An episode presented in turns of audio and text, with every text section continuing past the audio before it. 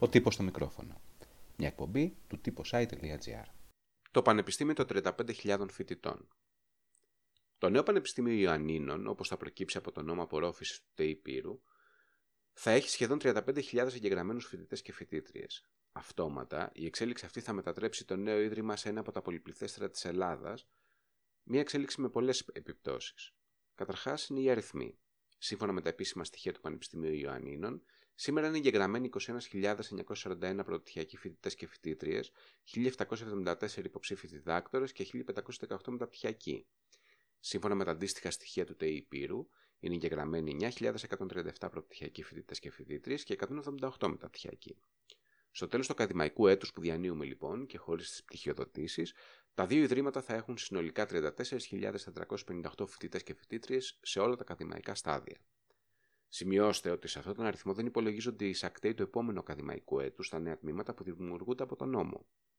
Φυσικά, ο αριθμός αυτός είναι πολύ μεγαλύτερος από τον πραγματικό καθημερινό πληθυσμό των δύο ιδρυμάτων. Σχολές και τμήματα, ειδικά του ΤΕΗ που φυτοζώησαν τα προηγούμενα χρόνια, εμφανίζουν αρκετά μεγάλους αριθμούς εγγεγραμμένων, χωρίς αυτοί όμως να ανταποκρίνονται στην πραγματική καθημερινότητα.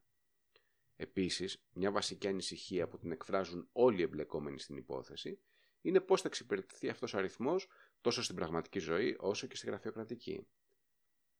Στο Πανεπιστήμιο Ιωαννίνων διδάσκουν 473 καθηγητές και καθηγήτριες. Στο ΤΕΗ διδάσκουν 90 καθηγητές ΔΕΠ, ενώ εργάζονται και άλλα 48 άτομα ως έκτακτοι. Σε αυτούς τους αριθμούς συμπεριλαμβάνονται και καθηγητές εφαρμογών, για τους οποίους το Πανεπιστήμιο θέτει βέτο στην ένταξή τους στις βαθμίδες ΔΕΠ, γιατί δεν έχουν διδακτορικό τίτλο.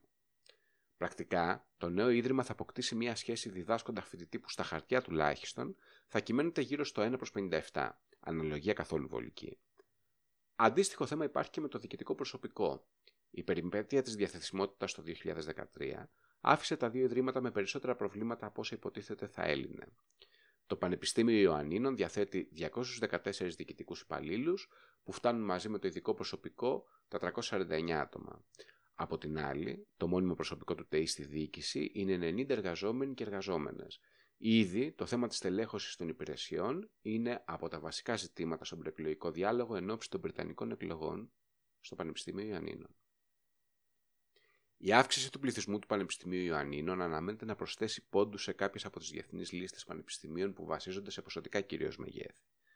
Από την άλλη, το Ακαδημαϊκό Ίδρυμα των Ιωαννίνων πάντα σφιχτιούσε λόγω των υποδομών που δεν επαρκούσαν.